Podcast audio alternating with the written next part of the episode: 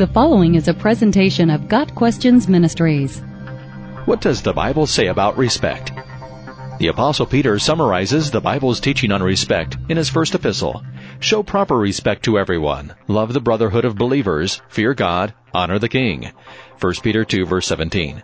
This passage encompasses four major areas of our lives as followers of Christ by respecting all men, other Christians, God, and governmental authorities.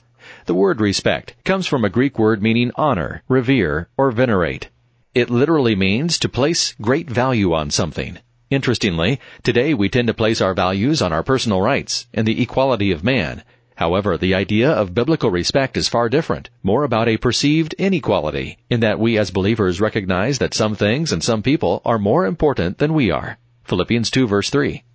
Respecting everyone means believers should be especially conscious that God has created all people in His image, regardless of whether they believe in Christ. Therefore, we should show them proper respect and honor, because their souls are of more value than all the wealth in the world. Loving the brotherhood of believers means to love all believers regardless of color, nationality, or beliefs. We are to demonstrate to the world that we love our brothers and sisters in Christ.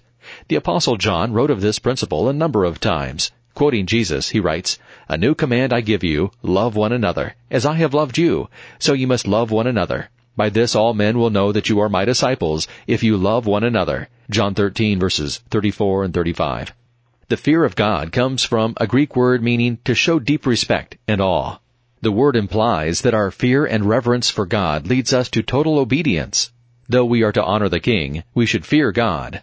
However, the bottom line is that it is God alone whom we should fear in the sense of awed respect.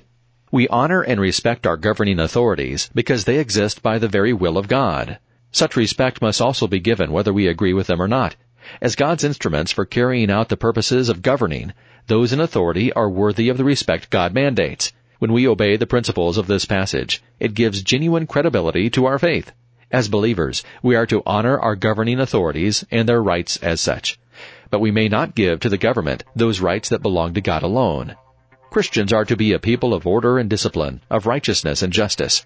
We are to be dynamic examples of love and peace, so that others may be won to Christ and be saved for eternity. Part of living as examples of Christ likeness to the watching world is the respect we show to others. Got Questions Ministry seeks to glorify the Lord Jesus Christ by providing biblical answers to today's questions. Online at GotQuestions.org.